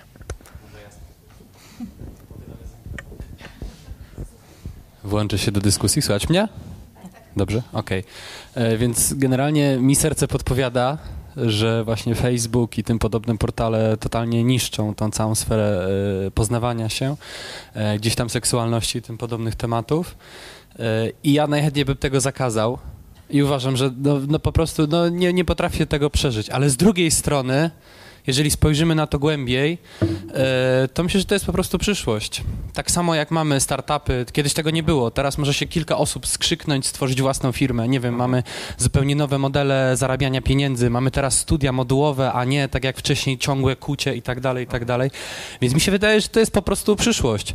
E, tak samo jak e, na przykład w wielu gatunkach zwierząt pojawiały, kiedy gatunek już był naprawdę mocno ugruntowany, pojawiało się o wiele więcej par e, homoseksualnych. I tak samo jak jakiś czas temu w Polsce e, było mnóstwo homofobów, to teraz oni po prostu znikają, bo to jest naturalne. To jest wszystko naturalne i uważam, że e, no, trzeba to po prostu zaakceptować e, i tyle. Następne pokolenia będą jeszcze gorsze. No to, to, to zawsze oczywiście Ja następne bym nie patrzyła tak, że gorsze, to znaczy rzeczywiście to jest tak, że kiedyś jeszcze, nie wiem, 20 lat temu, żeby kogoś poznać, to trzeba było pójść, mówiąc kolokwialnie, w miasto, tak? No i spotkało się, załóżmy, 3-4 osoby, z których, załóżmy, dwie pasowały, z jedną wyszło albo i nie, tak? Czyli częstotliwość albo możliwość spotkania była bardzo ograniczona. No teraz jak e, otworzymy internet, no to możemy w jeden wieczór, nie wiem, poznać, spotkać, a przynajmniej zobaczyć, nie wiem, setki ludzi, tak? I to jest rzeczywiście plus. Natomiast to, co jest tak samo w internecie przy edukacji, jak i przy wszystkich portalach społecznościowych, to to, żeby jakby świadomie trochę wybierać. Po pierwsze wiedzieć, czego chcemy e, i rozróżnić, czy na przykład chcemy seksu, czy związków, bo szereg osób przychodzi właśnie trochę taka, powiedziałabym, poraniona do gabinetu, jak chciało związków, a z drugiej strony było różne inne zapotrzebowanie i tutaj jakieś nieszczęśliwe wydarzenia, doświadczenia. Więc pierwsza rzecz, byśmy wiedzieli, czego chcemy i też korzystali z tych wszystkich mediów w sposób dla siebie jak najlepszy i jak najbardziej e, tutaj świadomi i też wiedząc, jakie są konsekwencje tego, bo rzeczywiście jest to plus, natomiast często osoby, które korzystają z tych portali, mówią też o tym, o tym co Robert wspominał, e, że bardzo łatwo rezygnują z dotychczasowych partnerów albo z potencjalnych partnerów, bo znajdą następnego, który ma więcej. Trochę podchodzimy jak do produktu w takim wypadku, tak, że następna osoba ma o wiele więcej zalet, o wiele więcej możliwości i daje nam taką możliwość zobaczenia, o, z nim to będzie jeszcze fajniej, albo z nią jeszcze fajniej, tak, i to jest to, że ludzie łatwiej rezygnują i przechodzą do następnych jak gdyby etapów i też trudniej, to co ja widzę na przykład w gabinecie, takie młode małżeństwa, które po dwóch latach się rozwodzą. Młode osoby znacznie łatwiej rezygnują ze związków niż osoby z dłuższym stażem, bo mają poczucie, że za, za rogiem czeka ktoś inny i też nie mają doświadczenia w rozwiązywaniu kryzysów. Jak jest kryzys, to należy zmienić. Jak mi ten nie pasuje, to mam następnego, tak? Ale myślę, że pokolenie osób po 80 roku, to w dużej mierze jest to pokolenie osób, które z tego będzie coraz więcej korzystać. To znaczy ja zadam pytanie, to znaczy to źle, że ta zmiana następuje. Może to właśnie o to chodzi, żeby ta zmiana następowała. Kiedyś ona była nieunikniona. Nie, ja nie chcę Znaczy, tego oceniać. no ja myślę, że to z jednej, tak jak z każdą rzeczą myślę w życiu, że z jednej strony to daje szereg możliwości, pod warunkiem, że świadomie sobie wybieramy, znając konsekwencje. I wtedy im lepsze są nasze wybory, tym też dzięki temu możemy coś uzyskać, bo my, e, internet daje szereg możliwości, portale społecznościowe dają, my tak szybko zmieniamy miejsce zamieszkania, miejsce pracy, nie mamy czasu, tak naprawdę potencjalny człowiek, który gdzieś dużo pracuje, no to gdzie ma kogoś poznać? No nie ma za bardzo szans. Tak? A jeszcze ludzie migrują. W związku z tym jest to bardzo fajna forma poznawania ludzi. Nie mówię o konkretnych, jak gdyby tutaj portalach, tak? ale po prostu no, ludzie poznają się współcześnie przez internet. Natomiast dalsza część, jak gdyby minus tego jest taki, że czasami też osoby mówią, że im się łatwiej rozmawia przez internet niż w życiu. Tak? I to jest mankament. Natomiast jeśli uda się to połączyć, to myślę, że to jest bardzo fajna, rozszerzająca możliwości forma poznawania i nawiązywania kontaktów. Jak Państwo się odnoszą do e, elementu, który został tu na początku zasygn- zasygnalizowany, e, seksualizacja? Czy mają Państwo poczucie, że współczesność mocno jest seksualizowana? Jakie Państwo mają doświadczenie? Ja bym chciała jeszcze chwileczkę do tego, co pani powiedziała. Ze wszystkim się zgadzam i tutaj co kolega. Jedyne, co dla mnie jest w pewien sposób bolesne, to jakby nie tylko to, że ludzie są nastawieni jak do produktu i o znajdę kogoś lepszego, ale też nie rozwijają i nie dbają o siebie. Chyba, że sami dla siebie, bo nie patrzą na to, że w takim razie ja tworzę związek z drugą osobą i to znaczy, że ja też coś daję, okej, biorę, ale to ma być wspólne i to ma być wypracowane i nad tym trzeba się wysilić, tylko właśnie jest takie mm, podejście lekkoduszne, że o, no to się spotkamy tyle razy, tam coś tam porobimy i tak dalej. Jak ci się nie podoba, to na razie jest takie, nawet jeżeli ktoś mówi, że, że kocha, to w tym momencie patrzy na jakby tylko koniec własnego nosa y, i nie dba i niby ocenia wartości tej drugiej osoby i myśli, że może za chwilę spotka kogoś lepszego, fajniejszego, ale nie patrzy na to, że a okej, a co ja daję od siebie, a ile ja tej wartości mam, czy ja jestem tym kimś lepszym. To jest bardzo ważna rzecz, bo my też często się teraz współcześnie, o czym osoby też mówią, nastawiamy właśnie do związków w kategoriach, co ta osoba może mi dać. Tak? Nie myśląc też, co my dostajemy. E, Jak pani tutaj mówiła, skojarzył mi się taki film, nie wiem, czy e, oglądali państwo She. Tak? Widzieli państwo? E, Tak, dokładnie. To jest film o tym gdzieś w perspektywie tego, o czym mówimy, tak? Że trochę tak jak patrzę w gabinecie e, na, na przestrzeni tam ostatnich nastu, 20 lat, to to jest tak, że mam wrażenie trochę i z tym zgadzają się też inne osoby, że współcześnie coraz trudniej być w związku. Że kiedyś było znacznie trudniej być osobą samą, bo też liczba osób, które były same była mniejsza, w związku z tym wszyscy byli w związkach. Natomiast teraz współcześnie, w związku z tym, że mamy szereg możliwości na poznawanie nowych ludzi i też każda osoba może być zastąpiona przez inną. I też w związku z tym, że nastawiamy się trochę jak do produktów, znacznie trudniej nam być w związku, bo okazuje się, że jeśli my się nastawiamy tak konsumpcyjnie, to żaden partner nie jest w stanie zaspokoić nam wszystkich naszych potrzeb, a my często tego oczekujemy, żeby jeden partner zaspokoił nam wszystkie potrzeby, którekolwiek mamy. I że on ma być dla nas. I trochę zapominamy też to, co też Pani powiedziała, tak, że my też jesteśmy od tego, że związek no to jest z dwóch stron, oczywiście nie 50 na 50, ale jak gdyby fajniej jest i związek jest szczęśliwy, jeżeli potrzeby dwóch stron są zaspokojone. No myślę, że również kwestia tego zaangażowania emocjonalnego i myślę, że liczenie na tę drugą osobę w sytuacjach najtrudniejszych, bo to jest chyba to, co jest tutaj jakby kwintesencją tego wszystkiego, że wielokrotnie jakby e, to ciągłe poszukiwanie nowego człowieka, nowego partnera powoduje, że zupełnie jakby zatracamy się, no element niestety no, egocentryczny, tak? Często właściwie dostrzegamy tylko i wyłącznie jakby swoje własne potrzeby, chęć ich realizowania. Nie do końca mamy ochotę na to, żeby realizować. Ja myślę, że tutaj właśnie wielokrotna łatwość dostępu przez y, internetowe pozwalają na to, że faktycznie to zaangażowanie takie psychoemocjonalne, e, no nie jestem psychologiem, co prawda, aczkolwiek trochę, troszkę wychodzę poza działkę swoich, swoich badań naukowych, ale muszę powiedzieć, że myślę, że ta kwestia jest tu bardzo istotna, więc warto też o tym też pamiętać. No właśnie, ciało jako produkt. Czy Państwo mają poczucie, jeszcze raz odnoszę się do tego pytania, że, że współcześnie jest, współczesność jest mocno seksualizowana, czy wręcz przeciwnie? Mają Państwo poczucie, że no jest, bo gdzieś jest pewnym elementem, natomiast e, bez przesady? Mm-hmm. produkt, e, to myślę, że to wynika z tego, że dzisiaj mamy wolny rynek. Jeżeli porównujemy człowieka do, do, do, do tego, że mamy wolny rynek i łatwo coś kupić, e, kiedyś tego nie było, tak? Kiedyś e, jak kupiło się, powiedzmy, nie wiem, do domu pralkę automatyczną, to nachodziła przez 30 lat, bo dziadek był złotą rączką i ją tyle razy naprawiał, aż w końcu tak się nie zepsuła, że już jej się nie dało naprawić. Dzisiaj pralka się zepsuje, wyrzucamy ją po dwóch latach gwarancji, kupujemy nową. I tak samo jest z człowiekiem, tak? No tak jak śpiewała Kasia Klik, tak? lepszy model, wymienię cię po prostu, tak? Bo mi tak łatwiej, bo po co mam się z tobą męczyć, bo po co mam wzywać mechanika i naprawiać, skoro łatwiej wyrzucić i za pięć minut poznać kogoś nowego. Także myślę, że to czasy też e, sterują człowiekiem i, i w jakiś tam sposób ustawiły to, że człowiek tak, tak a nie inaczej postępuje.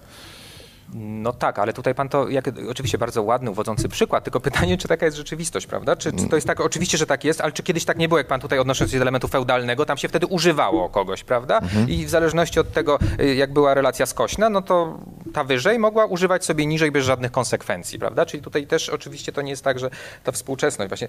Ja bardzo się boję tego określenia, że współczesność tak strasznie zdegradowana i tutaj w ogóle to nic, tylko, tylko, tylko zostanie nam nicość, prawda? I tutaj i, i pełna degradacja. Czy to jest tak, że wręcz przeciwnie, może my mamy teraz tyle szans, że możemy zbudować coś, co jest e, paradoksalnie lepsze.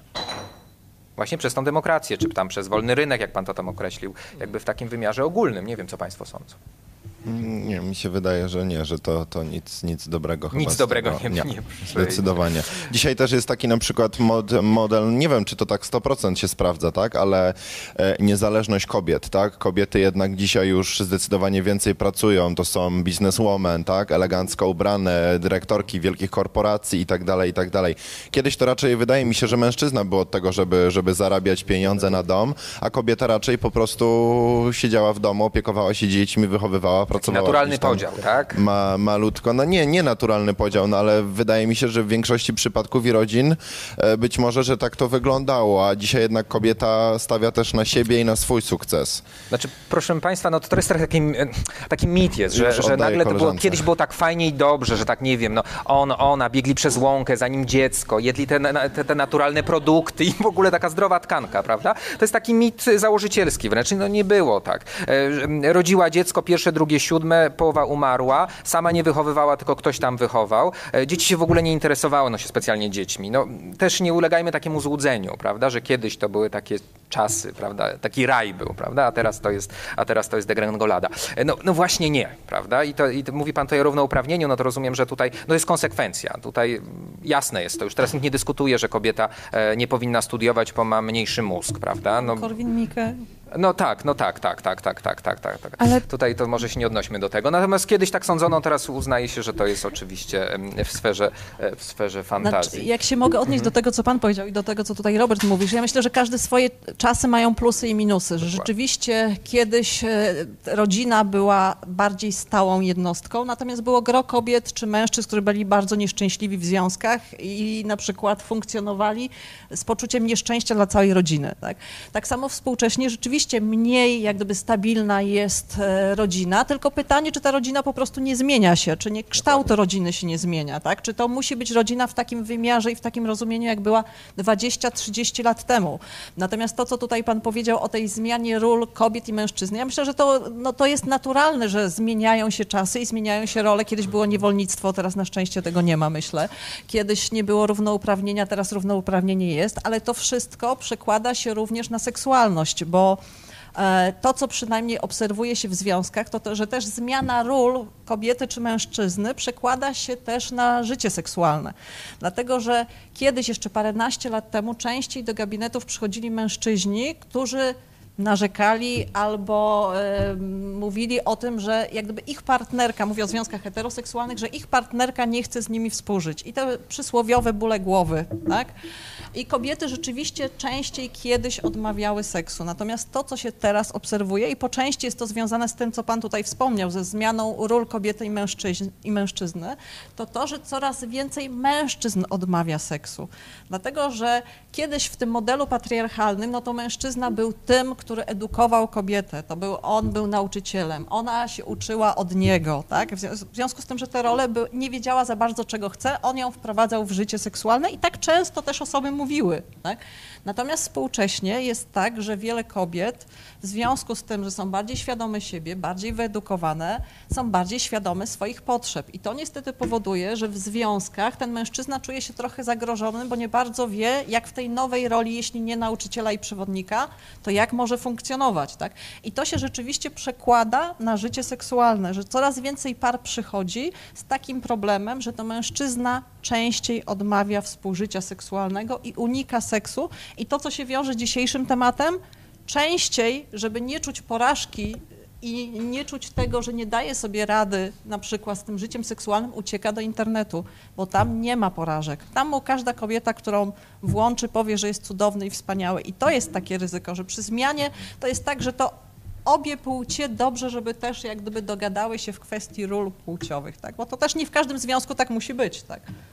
Jeszcze właśnie co do tych ról, jakby moja babcia zawsze mówiła, że no, ja nie miałam czasu, żeby biec za moim mężem, kiedy on wychodził i nie wiedziałam, gdzie i co będzie robił i mogłam tylko się domyślać, bo ja musiałam węgiel przeładowywać, tak, do piwnicy albo wsadzać i palić, żeby moim dzieciom było ciepło, a teraz kobiety mogą sobie właśnie wyjść i, nie wiem, poćwiczyć czy zadbać o siebie, ale tak czy siak w, jakby w takim patrzeniu na kobietę, one i tak są jakby więźniem, czy są podporządkowane temu, e, jak są odbierane przez społeczeństwo, zwłaszcza mężczyzn, bo wtedy były uzależnione, nie wiem, finansowo e, i dlatego, że to mężczyzna zdobywał te pieniądze i miał dbać o dom, no ale one wtedy nie miały co powiedzieć, a teraz jakby kobiety przecież często czy dbają o siebie, czy nie wiem, malują się i tak dalej, nie, do końca dla siebie, tylko żeby ich wizerunek pasował do tego, co chcą robić. Czy jak chcą być bizneswoman, to są w tych e, garniturach, marynarkach, noszą spodnie, zachowują się w inny sposób, mniej kobiecy i ukrywają te elementy kobiecości, żeby właśnie być e, odbieranych na równi, a za to, nie wiem, inne właśnie, nie wiem, chodzą na jakiś rodzaj tańca, żeby te zmysłowość uwolnić, tak? Czy ubierają kusy spódniczki i wydekoltowane bluzki, ale to też jest w jakiś sposób nadal zniewolenie. To prawda, ale z drugiej strony są badania, które pokazują, że kobiety jednak się malują dla innych kobiet, bo one zwrócą na to uwagę, niż dla tych mężczyzn. To jest niestety mm, trochę w tym prawdy. A druga rzecz, która też pokazuje e, no, trochę taką mm, dwuznaczność tej dyskusji na temat emancypacji, że na przykład, e, pewnie Państwo słyszeli, bo głośno, głośno kilka lat temu dyskusja wokół e, reklamy DAF. Ona miała tak zmienić rynek reklamy, miały te kobiety bardziej odpowiadające rzeczywistemu obrazowi. 60 kilo. Kobiety Nie 40, tylko 60 kilo, prawda? No, wiadomo o co chodzi, prawda? Kampanie duże, które miały zmienić to podejście do, do, do kobiety w reklamie prawda, do tego idealnego e, wzorca. Okazuje się, że kobiety nie chcą oglądać tego zmienionego wzorca według badań, tylko właśnie chcą wygląda, oglądać ten ideał, prawda? Chcą oglądać tą, tą Barbie, która, która, która nie istnieje w rzeczywistości. I, i, znaczy ja mówię o badaniach rynku, które pokazały, że wcale ta reklama, oczywiście przez pewien... E, prze, A to jest dużo lat, prawda? Minęło bardzo długo trwało to, że jakby zakodowany w naszych umysłach jest taki obraz kobiety i on jest najczęściej Ale nie, nie, chodzi o to, że kobiety chcą oglądać bajkę, a nie chcą oglądać rzeczywistości szarej, a reklama im podpowiada bajkę. I gdzieś tam e, patrząc z perspektywy tych badań, które rynkowych, które pokazały, że jakby to jest pewien nurt w reklamie, ale ok- okazuje się, że właśnie kobiety nie chcą oglądać, bo miał być to taki przełom, taka emancypacja tego, tego, tej naturalności. Okazało się, że, że, że rynek pokazał, że rynek Tu się nie. trochę nie zgodzę z tobą. Ale Chociażby dlatego, oczywiście, że, że trochę tak, dlatego, że no jesteśmy trochę zniewoleni przez kanony piękna, tak? I jak gdyby to, co uważamy za atrakcyjne według kanonów piękna, to oczywiście no każdy z nas może powiedzieć, tak? Wysoka, szczupła, em, z dużym biustem blondynka w długich włosach, co jeszcze? Duże oczy, tak? I tak mniej więcej taki kanon, jeśli chodzi o urodę kobiety, tak? Mówimy. Natomiast trochę nie zgodzę się z tym, że my chcemy to oglądać, chociażby patrząc na dużą popularność show-upów w internecie. Że teraz to, co jest nowym zjawiskiem, ludzie nie chcą oglądać pornografii takiej, e, czy filmów pornograficznych ładnych, w cudzysłowie, właśnie granych przez seksbomby, celebrytki, tylko coraz większą furorę w internecie robią show-upy, czyli w amatorskie filmy pornograficzne kręcone przez w domowym zaciszu, tak? przez ludzi wyglądających standardowo, powiedzmy, albo w takiej średniej krajowej, mniej, bardziej, więcej. Tak? Dlatego, że ten wizerunek takiego też idealnego ciała, no już trochę myślę się nudzi, tak? Trochę to jest tak, jak y, też często słychać, jak ludzie może też te, no mówi się o tak, że Barbie z jednej strony, ale z drugiej strony, no Barbie jest jednak plastikowa, tak? Gdzieś tam. No i to, co jest pozytywne, myślę sobie, że mając wymiary Barbie, to moi Państwo nie spodziewajcie się, że Barbie będzie miała orgazm, bo przy takim nieoddychaniu nie ma opcji, żeby mieć orgazm. E, I takie trochę zbytnie przywiązanie do swojego ciała, pomimo tego, że zgodzę się z Panią, że jest trochę zniewolenia, ale myślę, że dotyczy to tak samo mężczyzn. E, e, że taki pewien poziom zniewolenia zbyt duży ogranicza nam jednak satysfakcję z życia seksualnego, dlatego że jeżeli my za bardzo myślimy o swoim wyglądzie i o tym, jak wyglądamy w trakcie seksu na przykład, to to jest jedna z głównych przeszkód do tego, żeby czuć się swobodnie, zrelaksowanym i czerpać przyjemność seksu. Tak? I wcale osoby, które są idealnych kształtów, nie mają fajniejszego seksu niż osoby, które nie mają tych idealnych kształtów. Akurat kształty i y, wymiary ciała nie mają znaczenia, jeśli chodzi o satysfakcję seksualną, więc to jest na szczęście optymistyczne. Najbardziej. To, co obserwuję, general, ale to jest to, co jest też w literaturze, o czym się mówi. Tak naprawdę seks jest wtedy fajny, jak jest pewnego rodzaju. Ja bardzo lubię to stwierdzenie, że seks to jest zabawa dla dorosłych. Tak? Dlatego, że oczywiście to, co ty mówiłeś, w kategoriach, w granicach e, prawa, rozsądku i zdrowia i dobra drugiej osoby, natomiast zbyt poważne podejście do seksualności, do seksu utrudnia nam seks. Jeśli my mamy szereg powinności, jaki ten seks powinien być, albo traktujemy seks jako egzamin, czy jako sprawdzenie siebie, albo partnerki, albo w ogóle nie lubię takiego określenia, trzeba być dobrym w seksie, no bo co to znaczy dobrym w seksie? To znaczy, że mam z każdym partnerem działać tak samo i na ocenę? No nie ma czegoś takiego. Albo ludzie, którzy cieszą się z seksu, to są najczęściej osoby, które mają takie swobodne podejście do seksu. Nie myślą, jak wyglądają, jak będą ocenieni, jak coś zrobią albo nie zrobią, po prostu się tym bawią. Tak? I to, to jest trochę podobnie jak z tańcem, że najfajniej tańczą ci, którzy nie myślą, jak wyglądają, bo jak zaczniemy myśleć, jak wyglądamy w trakcie tego, jak tańczymy, to już spada nam frajda z tańczenia. I z seksem jest podobnie. Tak? Jak to jest za poważny temat, to z reguły ludzie mają z tym problem. Jak ktoś ma swobodne podejście, oczywiście mówię w granicach rozsądku, to z reguły jest to taka sfera, z której czerpie przyjemność. A czy to zależy od poczucia własnej wartości, właśnie świadomości własnego ciała i seksualności? Tak, bo zobacz, przepraszam. proszę. E, W dużej mierze, bo zobaczcie Państwo, jeżeli mamy e, poczucie własnej wartości adekwatne, to nie musimy sobie niczego udowadniać, sobie ani partnerowi. W związku z tym czerpamy, czerpiemy przyjemność z tego, co się dzieje. Jak mamy zaniżone poczucie własnej wartości, to albo będziemy sobie rekompensować poprzez obniżenie wartości partnerki, albo będziemy stawać w jakichś zawodach, żeby coś udowodnić partnerce. Tak? I to seks jest podobny do wielu różnych innych rzeczy, tylko że tu jest tak naprawdę im mniej myślenia, tym fajniej. Oczywiście myśleć należy przed, ale w trakcie już niekoniecznie. Tak? I dlatego, jeżeli mamy zaniżone poczucie własnej wartości, to niestety, tak jak poprzez każdą inną czynność, będziemy próbowali sobie tym seksem podnieść, a seksem sobie nie podniesiemy poczucia własnej wartości. Y, Kwestia również akceptacji własnego ciała, bo wielokrotnie jakby problemem jest to, że ludzie mają przekonanie, że po oglądaniu różnego rodzaju zdjęć, prawda, są przekonani, że są zbyt szczupli, zbyt otyli, prawda, i to jest problem poważny. Kwestia zaakceptowania jakby siebie w całości, czyli właściwie rozbieramy się do naga, stajemy do lustra i w tym momencie jakby akceptujemy swoją seksualność. Po drugie, na pewno trzeba pamiętać o tym z punktu widzenia medycznego, bo wszakże jestem medykiem, że jednak podstawą jest kwestia też dobrego samopoczucia somatycznego, bo wielokrotnie nasze zmęczenie, nasze problemy, choroby cywilizacyjne, jak chociażby cukrzyca, zakłada się, że co piąta osoba dorosła w Polsce jest narażona na e, cukrzycę typu drugiego, to są niestety poważne problemy współczesnego życia seksualnego, bo niestety problemy choroby nadciśnieniowej, problemy związane niestety z depresją, które ostatnio staje też się problemem głównie mężczyzn, prawda, gdzie niestety problemy samobójcze nawet mają miejsce z punktu widzenia e, ba- badań prowadzonych w psychiatrii. Także to jest szereg różnych czynników. Poza tym oczywiście odpowiedni poziom witamin, mikroelementów, naszego dobrego samopoczucia i nastawienia psychicznego, tak? To jest myślę, że połowa sukcesu, ale również też akceptacji no, siebie i partnera seksualnego, dążenie do tego, by faktycznie dążyć do tego ideału, żeby również ten partner seksualny szeroko pojęty również no, oczeki- miał właściwie spełnienie tego, co, dla nas jest elementem jakby zjednoczenia się i dążenia, tak? W tym takim osiągnięciu pewnego dobrostanu. Ja myślę, że również też kwestia tutaj no, pozytywnego nastawienia do, do szeroko pojętego e, ciała i też powiedzmy no, zrozumienia tego faktu, że jesteśmy istotami seksualnymi, że wszystkie orientacje są równoważne, bo tutaj głównie pani doktor e, wątek omawia heteroseksualny, ponieważ ja zajmuję się całe lata osobami nieheteroseksualnymi. Tu gratuluję panu coming outu, bo to jestem pod dużym wrażeniem, że pan się zdecydował na coming outu. Naprawdę myślę, że to rzadkość. No, lata całe zajmuję się tematem i jestem pełen uznania, więc proszę o klaski dla pana, bo to niewątpliwie sytuacja bardzo pozytywna.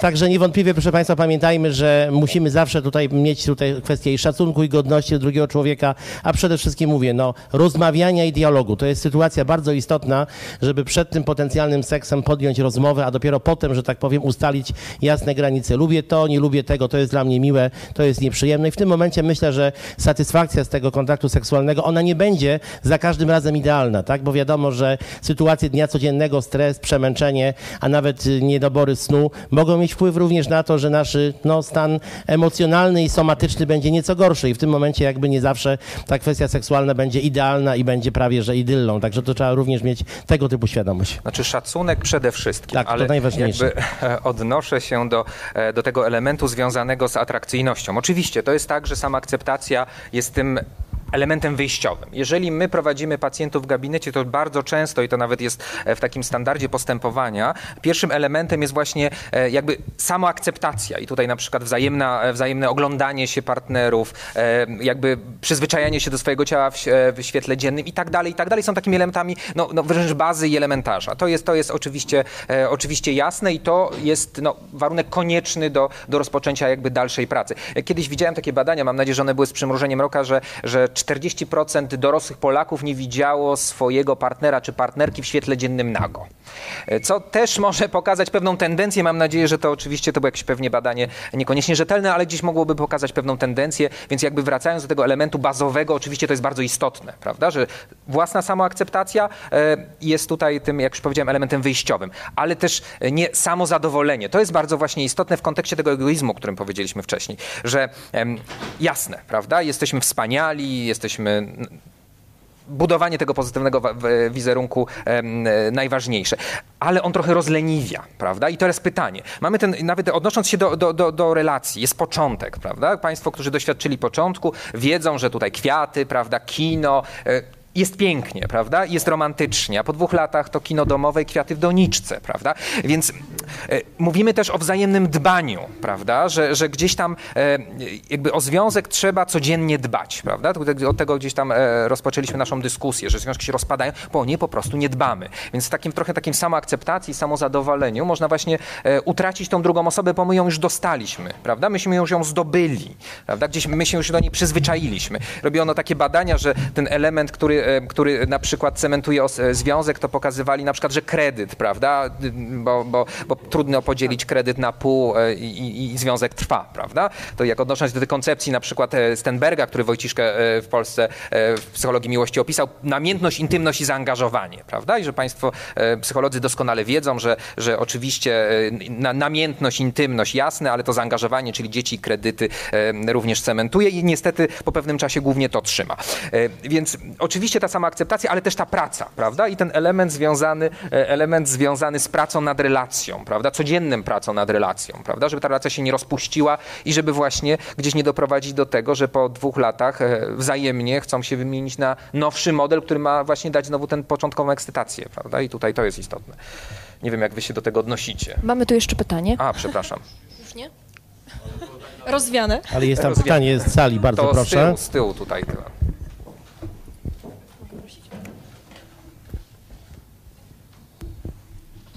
Ja chciałbym zwrócić uwagę jeszcze na taki aspekt, Mhm. o którym tutaj Pan trochę nawiązał do tego, a mianowicie to, że taka e, konkurencja, czyli taka bardzo duża dostępność do e, różnych innych partnerów może powodować, że osoby w związku będą znacznie bardziej dbały o siebie, jeżeli im na nim zależy. I tak jak Mhm. kiedyś te związki trwały kilkadziesiąt lat i były takie oczywiste przez społeczeństwo, to obecnie no, e, skoro komuś nie jest e, przyjemnie w związku, łatwo z niego wyjść, także oczekuje się, że będzie ta satysfakcja przez dłuższy czas utrzymana.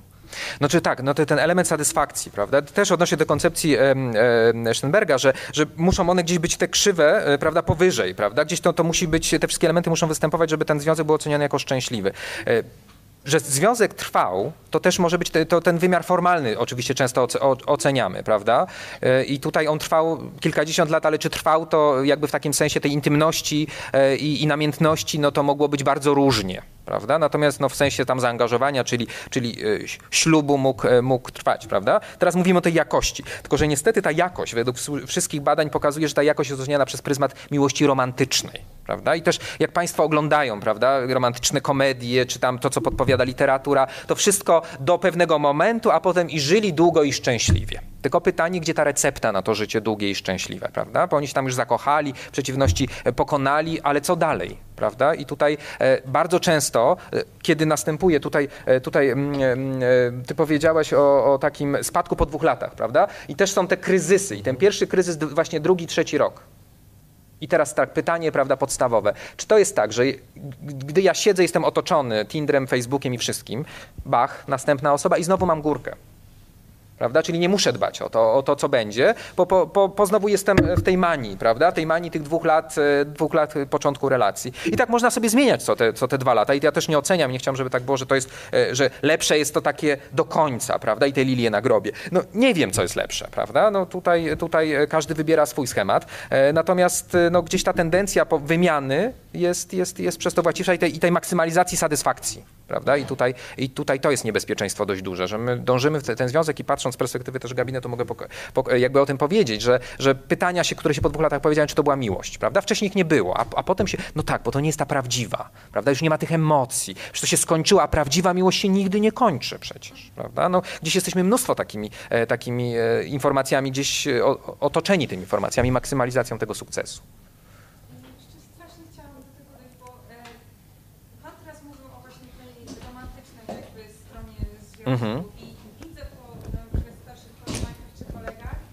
e, że e, na przykład, nie wiem, taki trzydziestokilkuletni chłopacy by chcieli podejść na przykład właśnie, nie wiem, zaprosić gdzieś na kawę do teatru, e, kupić te kwiaty i tak dalej, a są jakby stawiani przed taką ścianą, że nie, właśnie nie idź w tą stronę i e, jest mnóstwo takich pułap, pick-up artist i em, ludzi, którzy przekazują jakby wiedzę, jak podrywać i jak to być jak najbardziej zarozumiałym, jak zdobywać i nie wiem, poczucie wartości nie, nie wychodzi z tego, że otworzy cudowną relację, tylko ile osób, nie wiem, czy zaciągnę do łóżka, czy po prostu poderwę, czy się mną zainteresują i jaki to ja nie jestem macho, a jaka to ja nie jestem super laska. Więc to i dla, na przykład dla mnie mim- ponieważ zostałam wychowana w jakiś tam sposób taki, jak właśnie te osoby, które widzę, że są starsze i mają takie podejście, dla mnie to jest też smutne. Bo ja na przykład patrzę na takie cechy, a mam wrażenie, że bardziej na przykład u kobiet, o, czy on, za, nie wiem, dobrze zarabia, czy będą jakieś wygody, a nie to, czy przy mnie będzie, jak będzie się coś złego działo i czy ze mną porozmawia, czy mi da kwiatka. To o tym, jak pani mówi, skojarzyły mi się dwie rzeczy. Pierwsza rzecz, rzeczywiście to, co mówiliśmy, mówiliśmy wcześniej o tej zmianie roli kobiety i mężczyzny, e, że teraz jak rozmawiam z młodzieżą, to e, trochę odwróciły się też role w tym, co chcą dziewczyny i, i chłopacy. Kiedyś to było tak, że rzeczywiście bardziej ten nurt taki romantyczny miały dziewczyny. Paręnaście lat temu, jak rozmawiałam z nimi na edukacji seksualnej, a chłopcy bardziej interesowali się i wskazywali na takie cechy, jak na przykład długie nogi, ładna pupa, długie włosy, tak? A dziewczynki, żeby był miły, żeby można było porozmawiać, żeby można było się trzymać na, za rękę. Jak teraz robimy o takie zajęcia o partnerze, który im się podoba, o cechach partnera, to wierzcie mi Państwo, że od ostatnich paru lat e, to częściej wśród dziewczynek pojawia, częściej to mogę powiedzieć statystycznie, bo robiłam na 26 klasach badania, to jest dosyć e, duża liczba, e, pojawia się, że u dziewczyn zapotrzebowanie jest właśnie w przypadku starszych, żeby miał samochód, portfel e, i zapraszał i fundował, natomiast w przypadku chłopców, żeby była miła, sympatyczna i chciała rozmawiać. E, Więc myślę, że nie dotyczy to tylko 30-latków, dotyczy to już znacznie młodszych pokoleń. E, I myślę, że takie trochę czasy idą, że zmieniają się takie rzeczy. Oczywiście to myślę sobie i i jakoś bliska jestem temu, że to ma i plusy, i minusy. Tak? E, Natomiast druga kwestia, która przyszła mi do głowy, jak pani tutaj mówiła, że rzeczywiście m, to łączy się z tym poczuciem wartości, o którym mówiliśmy, że e, kiedyś, w związku z tym, że nie mieliśmy takich możliwości, poczucie własnej wartości było wyznaczane przez różne wewnętrzne rzeczy nasze. Teraz poczucie naszej wartości czy atrakcyjności jest wyznaczane przez zewnętrzne rzeczy, na przykład liczbę lajków. Tak? Kiedy rośnie nam poczucie własnej, im mamy więcej lajków. I to jest ryzykowne, dlatego że jeżeli dzięki temu my, nam rośnie, to dzięki temu nam też zmaleje. Tak? Więc tak to niestety działa. Jeśli my na zewnątrz e, mamy czynniki, które decydują o naszym poczuciu własnej wartości, to jesteśmy od tych rzeczy zależni. I to jest trochę ryzykowne. Tak? Warto też budować sobie poczucie własnej wartości o wewnętrzne rzeczy, które mamy niezależnie od liczby lajków, hejtów czy czegoś Znaczy innego. Tutaj dotknąłeś tych badań, które są teraz współcześnie prowadzone na temat e, jakby budowania własnej atrakcyjności i modulowania tej atrakcyjności i, i samooceny poprzez internet, prawda? I tutaj e, ten element właśnie tych lajków przysłowiowych, prawda? To jaki zostanę oceniony w internecie. Proszę Państwa, współcześnie żyjemy w takiej rzeczywistości, że jesteśmy permanentnie oceniani, prawda? Te zdjęcia na Facebooka czy gdzieś na Instagram pojawiają się ustawicznie i ustawicznie jesteśmy poddani ocenie, prawda? I, to, i, ten, e, i, e, i tutaj ta ocena e, i ustawiczne regulowanie nastroju jakby zewnętrzne, prawda? Poprzez to, jak nas ocenią na Facebooku. Dopiero jakby Internet, proszę Państwa, to też już nie można powiedzieć już starożytnie, prawda? Ze wszystkim możemy tak powiedzieć, z internetem nie. 91 rok pierwsze strony powstawały, prawda? Czyli mamy tak naprawdę krótki odcinek czasu. Pytanie jest pokoleniowe, jak to się zmieni, że właśnie żyjemy w rzeczywistości, która ustawicznie wymaga na nas, e, e, znaczy stawia nas pod, pod, pod, pod ścianą oceny, prawda? Że tutaj ustawicznie jest, musimy być atrakcyjni, w określony sposób e, e, się zbudować, prawda? I ustawicznie musimy kreować swój wizerunek i, prze, i w internecie również, prawda? I tutaj e, tysiące, e, tysiące selfie i tam i dzióbków i tak dalej, i tak dalej. I to jest ten element, który, e, który powoduje, że jesteśmy lepiej oceniani na tym rynku matrymonialnym, przynajmniej w takim wymiarze, e, wymiarze e, wirtualnym. Nie wiem, jakie wy macie. Ja nie wiem, czy lepiej jesteśmy oceniani, bo myślę, że teraz młodzież ma trudniej, bo tak sobie myślałam w trakcie tego, jak mówiłeś, że jakbym miała wy, wystawić swój anons seksualny do internetu, to nie wiem, co już bym musiała pokazać, żeby przebić tysiące innych zdjęć, tak? Szczerze mówiąc nie wiem, bo już chyba wszystko było, tak?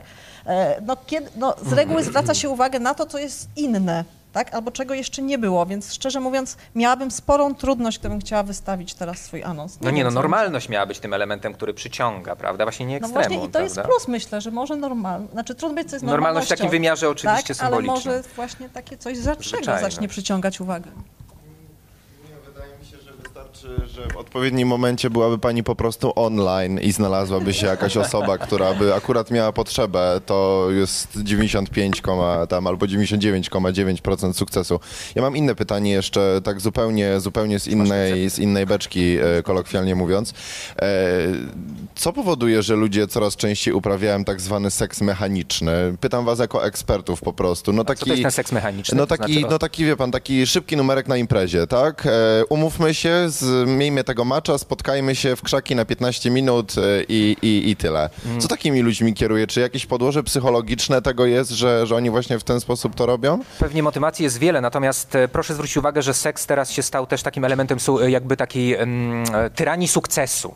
prawda? To, to otwiera się magazyn i tam nie wiem, jak zdobyć 10 orgazmów w 10 minut. Ten seks jako, jako taki element, który konieczny, prawda? Więc tutaj ilość e, zaliczonych osób też jest tym elementem budowania sukcesu. Prawda? Miałem dużo seksu, to, wte, to, to jestem człowiekiem sukcesu, prawda? I gdzieś cały czas e, ten seks jest bardzo wysoko ta poprzeczka stawiana i on zawsze musi być, prawda? Tutaj też nie ma miejsca na, e, tutaj mm, e, mówiliście o tym elemencie, który kiedyś, kiedyś no właśnie wręcz był, nie, myślę, ma być zawsze sprawny potwierdzenie sprawności przez seksualność. Przecież ja mam wszystko, prawda? Mam super samochód, mam super mieszkanie i, i 10 kontaktów seksualnych podczas jednej imprezy. To przecież no, no jestem Bogiem, prawda? I, i, gdzieś, I gdzieś to w takiej tyranii i w ocenie e, wydaje się, stoi, stoi to współcześnie bardzo wysoko, że ten seks musi być i musi być go dużo. No państwo, którzy przeglądają gazety pewnie widzą, że gdzieś ten, no to gdzieś ta, jest taka, no właśnie s, s, e, ocena sukcesu w, z perspektywy seksualności. Seksualność jako wyczyn, prawda? I gdzieś ta mechaniczna ilość ty, ty, tego seksu jest też taką, takim wymiarem, wymiarem wręcz koniecznym. Ja myślę, że ludzie też uprawiają taki seks, bo po prostu można. Tak, bo mają taką możliwość, bo rzeczywiście poprzez te portale w jedną noc można spotkać dziesięciu partnerów, a kiedyś dwóch i jeszcze trzeba było dużo chodzić po mieście na przykład, tak? Więc rzeczywiście można i jest to dostępne. To jest to, co jest plusem internetu, dostępność. E, a kolejną rzeczą, no jednak anonimowość. Poprzez anonimowość my wbrew pozorom, i to są badania, które też dotyczą internetu, poprzez anonimowość ludzie się stają bardziej odważni. I często w takich kontaktach bardzo szybkich ludzie robią więcej rzeczy różnych, na które mają ochotę, niż w stałych związkach. E, dlatego, że w stałym związku, dłuższym, ludzie się często bardziej boją mówić i pokazywać, czego chcą i czego pragną. E, przychodzi mi do głowy taka para, która ma ze sobą staż dziesięcioletni i oni na przykład, i to nie jest rzadka sytuacja, nie wiedzą, co temu drugiemu sprawia przyjemność. Tak? Ponieważ od 10 lat seks wygląda tak samo.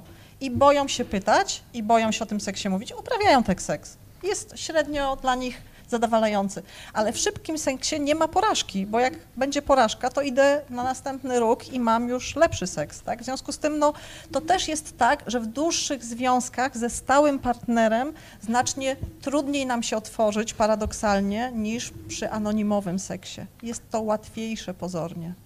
No tak, znaczy, ale wydaje mi się, że to, to, to, są jakby dwa różne nurty, bo z jednej strony to ta dostępność, prawda, że tutaj e, otwiera się portal i się za chwilę ma, ale też ta we, wewnętrzna presja, że to musi nastąpić. Bo to, o czym ty mówiłaś, że pytanie, czy dlaczego ja się umawiam z kimś e, na Tinderze po to, żeby z nim czy porozmawiać, czy po to, żeby z nim mieć seks. I ten, I ten wybór, że mieć z nim seks jest wyborem oczywistym, bo tak też otoczenie wymusza, prawda, że to musi być, bo po to to jest, prawda. I wręcz nie wypada, e, żeby było coś innego, bo, bo, bo na przykład, może nie wiem, to znaczy, że nie jestem odpowiedni, prawda prawda? Może, może jestem za słaby, prawda? Że, że nie potrafiłem do łóżka drugiej osoby zaciągnąć, prawda? I tutaj mi się wydaje, że też ta tyrania sukcesu, seksu sukcesu, prawda? Seks i sukces to są e, w tym momencie Tylko bardzo bliskie To ja bym się nie zgodziła, że to się wiąże z dzisiejszymi czasami, bo to, że seks był jednym z głównych czynników kreujących swoją samoocenę czy poczucie własnej wartości, to myślę, że było zawsze. No tak, ale taka maksymalizacja tego seksu, w takim sensie, że otwieramy tą różnorodność i właśnie czytamy, że ma być wszystko zrobione, bo jak nie mamy przerobionego całego, całej książki, to w takim razie nie spróbowaliśmy tak, czegoś no to jest to, musimy, to, to, to jest na przykład w czasopismach, jak Państwo otworzą, mhm. tak? Jak, nie wiem, 10 ruchów, żeby osiągnąć orgazm. My się uczymy pewnych algorytmów, tak? Mhm. Albo co zrobić, żeby go mieć, albo co zrobić, żeby ją na przykład, albo jak mają Państwo mnóstwo szkół uwodzenia, tak? Uczymy się sekwencji zdań, które mają zawsze działać, tak? E, na szczęście to nie zawsze działa. Wojciszka mówił, że trzeba przechodzić przez most chybocący. Prawda? Jest to badanie, nie wiem czy Państwo kojarzą to badanie, że, prawda, że tam trzeba do kina wziąć na horror prawda, i, i, i przechodzić przez, e, podbiec do autobusu i, i, i potem na, na koniec przez ten most, który jest bardziej chybotliwy. No, no niestety żyjemy w takich czasach, że zostało rozebrane na czynniki psychologiczne. Znaczy ja myślę, że to nie jest kwestia, bo oczywiście nie ma przymusu bycia w związkach, tak? I można być szczęśliwym w związku i można być szczęśliwym będąc singlem i to jest plus naszych czasów, że nie ma przymusu bycia w związku i że osoby, które nie są w związkach są nie wiem, dziwne. Taki też może być wybór, jeśli osoby są tego świadome. Myślę, świadome i świadome też konsekwencji. Tak samo jak może być seks z miłością i może być seks bez miłości. Seks bez miłości. Dobrze, proszę Państwa, mm, już będziemy musieli kończyć. Może jakieś pytania na koniec jeszcze? O, tu proszę. O, jeszcze jedno.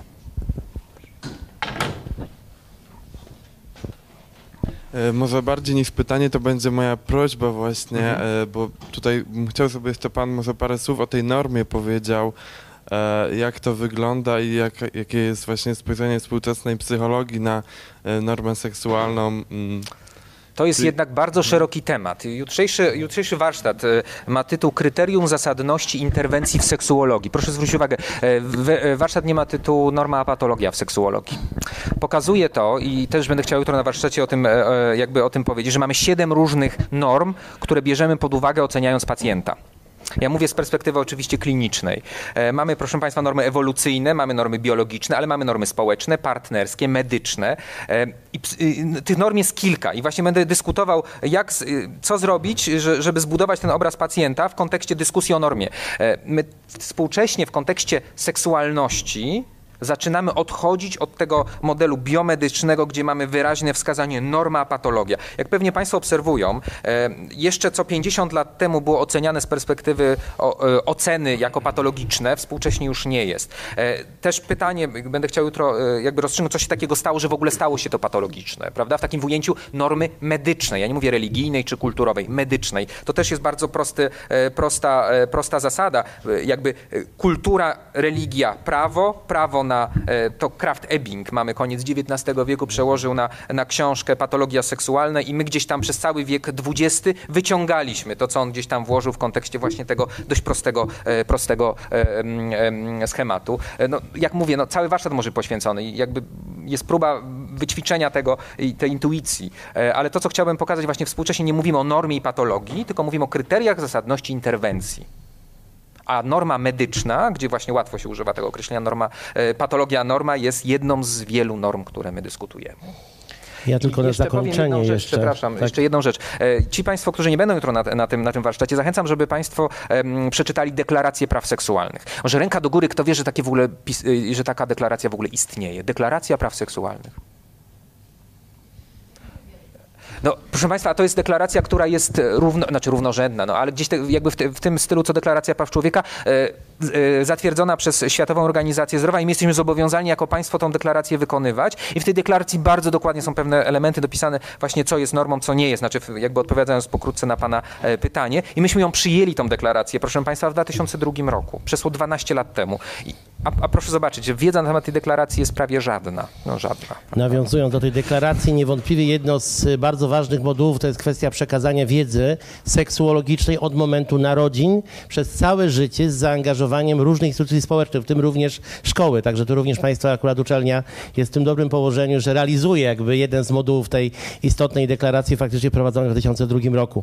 Natomiast już zupełnie konkludując, chcę powiedzieć, że mm, poza tą kwestią szeroko rozumianą psychologiczną, należy bardzo mocno pamiętać o tych biologicznych podstawach naszej miłości, naszej seksualności, bo proszę Państwa, kiedy rozpatrzymy to w kategoriach molekularnych, to odpowiednie połączenie atomów węgla, tlenu, azotu, fosforu i siarki decyduje o naszej przyjemności seksualnej, bo to feromony, bo to fenyloetyloamina, która powoduje, że mamy na różowe okulary założone i nie dostrzegamy żadnych wad, to odpowiednie stężenie oczywiście dopaminy, która wyzwala oczywiście ścieżkę nagrody w naszym mózgu, to szereg neuroprzekaźników, neuromodulatorów, to największy organ naszej seksualności, czyli nasze mózgowie, to oczywiście działanie hormonów e, rdzenia nadnerczy, czyli oczywiście nic innego jak adrenaliny czy noradrenaliny, to oksytocyna, która powoduje, że kobieta osiąga kolejny orgazm, a mężczyzna ma tendencję do kolejnej erekcji i ejakulacji. Także jakby proszę pamiętać o tym, że te biologiczne determin- determinanty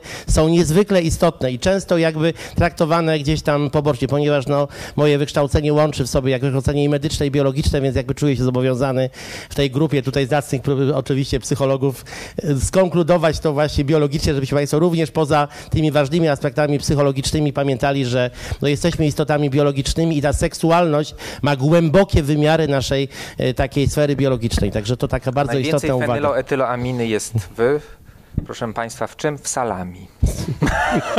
Ale również w czekoladzie. W Także... czekoladzie jest o wiele mniej. Tak. Najwięcej, proszę Państwa, jest w salami. Więc tutaj em, jako ten e, element kuchni, prawda, tej diety. Afrodyzjaki tutaj, afrodyzjaki tak? to, to salami. No, no, no tutaj można się, można się tutaj właśnie...